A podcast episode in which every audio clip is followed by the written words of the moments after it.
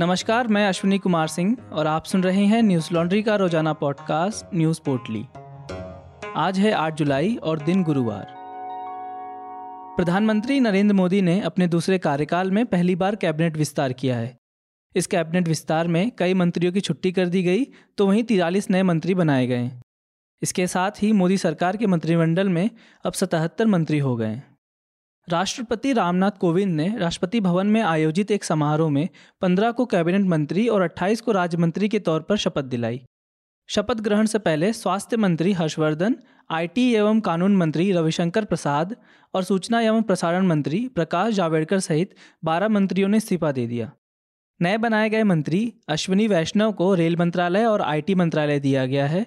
वहीं हर्षवर्धन की जगह मनसुख मांडविया को नया स्वास्थ्य मंत्री बनाया गया है। मध्य प्रदेश में बीजेपी सरकार बनवाने में अहम भूमिका निभाने वाले ज्योतिरादित्य सिंधिया को नागरिक उड्डयन मंत्री बनाया गया है। राष्ट्रपति भवन द्वारा जारी एक बयान में बताया गया कि गृहमंत्री अमित शाह को नवगठित सहकारिता मंत्रालय का प्रभार मिला है।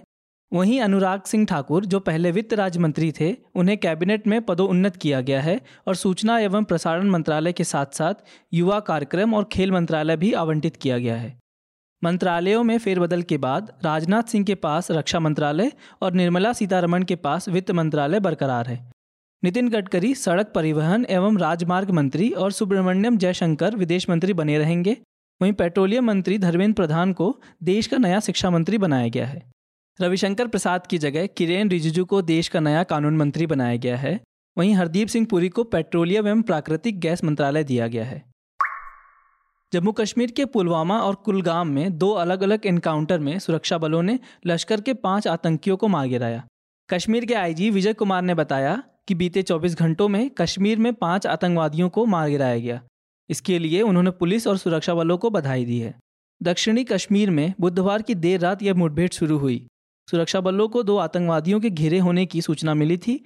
पुलवामा में आतंकवादियों के छिपे होने की सूचना के बाद सुरक्षा बलों ने तलाशी अभियान चलाया था। विजय कुमार ने कुलगाम एनकाउंटर में मारे गए आतंकवादियों के बारे में बताया कि हमें जानकारी थी कि लश्कर तैयबा के दो आतंकवादी राष्ट्रीय राजमार्ग के पास हाईवे पर हमला करेंगे। पुलवामा में हुए मुठभेड़ पर विजय कुमार ने बताया कि पुलवामा के पुछल गाँव में भी खबर थी कि दो आतंकवादी हैं। वहाँ भी घेराव किया गया, उन्हें समर्पण करने को कहा गया, लेकिन उन्होंने फायरिंग शुरू कर दी। इस मुठभेड़ में मारे गए आतंकवादी भी लश्कर तैयबा के थे। इससे पहले बुधवार को उत्तर कश्मीर के हंदवाड़ा में सुरक्षा बलों को बड़ी सफलता मिली थी। आतंकवादियों के साथ हुई मुठभेड़ में सुरक्षा बलों ने हिजबुल के टॉप कमांडर महराजुद्दीन उर्फ़ उबैद को मार गिराया था। उबैद बुरहान वानी का साथी था और उत्तर कश्मीर में कई आतंकी गतिविधियों में शामिल था। देश में पिछले 24 घंटों में कोरोना के पैंतालीस नए केस दर्ज किए गए। वहीं इस दौरान 817 संक्रमित मरीजों की मौत हो गई। इसके साथ ही देश में कोरोना के कुल मामले तीन करोड़ सात लाख नौ हज़ार पाँच सौ सड़सठ और एक्टिव केस चार लाख साठ हज़ार सात सौ चार हो गए। स्वास्थ्य मंत्रालय के अनुसार बुधवार तक देश में छत्तीस करोड़ अड़तालीस लाख कोरोना की वैक्सीन लगाई जा चुकी है। वहीं बयालीस करोड़ बावन लाख कोरोना के टेस्ट किए गए हैं। सरकारी आंकड़ों के अनुसार देश में कोरोना से मृत्यु दर एक दशमलव तीन दो फ़ीसदी है, जबकि रिकवरी दर संतानवे फ़ीसदी से अधिक है। वहीं देश में सबसे ज़्यादा संक्रमण दर महाराष्ट्र राज्य में है। कोरोना की आने वाली तीसरी लहर की संभावना को देखते हुए दिल्ली सरकार के पैनल ने रंग आधारित अलर्ट निर्धारित किए हैं, जो कोरोना की स्थिति की व्याख्या करते हुए बताएँगे कि संक्रमण कितना घातक हो रहा है। दिल्ली सरकार की अनुमति मिलने के बाद यह रिस्पांस सिस्टम प्रभावी तरीके से लागू कर दिया जाएगा, जिसमें रेड अलर्ट आने पर अधिकतम आर्थिक गतिविधियों को बंद कर दिया जाएगा। वहीं येलो अलर्ट तब होगा जब संक्रमण दर ज़ीरो दशमलव पाँच फ़ीसदी अथवा नए मामले सौ तक चले जाएँगे या फिर ऑक्सीजन बेड्स पर 500 से अधिक मरीज़ भर्ती हो जाएँगे। ऐसा होने पर दुकान, निर्माण और विनिर्माण व आवश्यक सेवा प्रतिष्ठान खुलने की अनुमति होगी। अगला एम्बर अलर्ट है जो संक्रमण की दर एक फ़ीसदी से अधिक या नए मामलों की संख्या 3500 या फिर ऑक्सीजन बेड्स पर मरीजों की संख्या 700 हो जाएगी, तब इसे लागू किया जाएगा। वहीं ऑरेंज अलर्ट तब लागू होगा जब संक्रमण दर दो फ़ीसदी से अधिक होगी या नए मामले नौ हज़ार हो जाएँगे, या फिर ऑक्सीजन बेड्स पर मरीजों की संख्या हज़ार हो जाएगी। देश में कोरोना मामले हर दिन बढ़ रहे हैं। इस बीच कोरोना का नया वेरिएंट डेल्टा प्लस भी खतरनाक होता जा रहा है। कोरोना के दौरान देश भर के अलग अलग राज्यों से न्यूज़ लॉन्ड्री ने रिपोर्ट की थी, जिसमें बताया गया था कि राज्य सरकारों ने कोरोना से हुई मौत के आंकड़ों को छुपाया है। हमने ग्राउंड रिपोर्ट्स के ज़रिए इन मामलों की पड़ताल की थी, ताकि सच्चाई आप तक ला सकें। हम ऐसे ही और भी ग्राउंड रिपोर्ट्स कर सकें, इसके लिए हमें सपोर्ट करें। हमारी नई Hindi website Hindi dot Newslaundry dot com पर जाकर हमें सब्सक्राइब करें और गर्व से कहें, मेरे खर्च पे आज़ाद हैं खबरें। उत्तराखंड हाईकोर्ट ने चारधाम यात्रा पर सरकार द्वारा दाखिल किए गए जवाब पर तल्ख टिप्पणी की है। कोर्ट ने कहा, भारत एक लोकतांत्रिक देश है, जो कानून द्वारा शासित है, न कि शास्त्रों के द्वारा।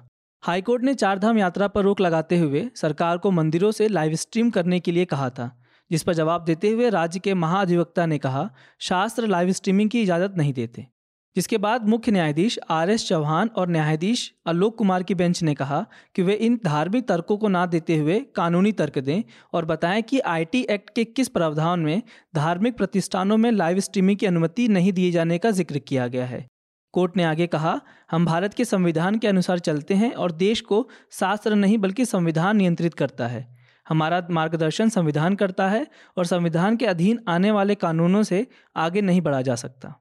कोर्ट ने महाभारत का उदाहरण देते हुए कहा कि जब उस दौर में संजय ने महाभारत के युद्ध की लाइव स्ट्रीमिंग की थी तो आज आप ऐसा क्यों नहीं कर सकते? गौरतलब है कि उत्तराखंड उच्च न्यायालय ने कोरोना महामारी को देखते हुए चारधाम यात्रा पर लगाई गई रोक को 7 जुलाई से बढ़ाकर 28 जुलाई तक कर दिया था। महाधिवक्ता ने आगे कहा कि कुछ पुजारियों के अनुसार हिंदू शास्त्र अनुष्ठानों के लाइव स्ट्रीमिंग की अनुमति नहीं देते, जिसके बाद कोर्ट ने यह तल्ख टिप्पणी की है। गुरुवार को इराक की राजधानी बगदाद में स्थित अमेरिकी दूतावास पर हमला हुआ।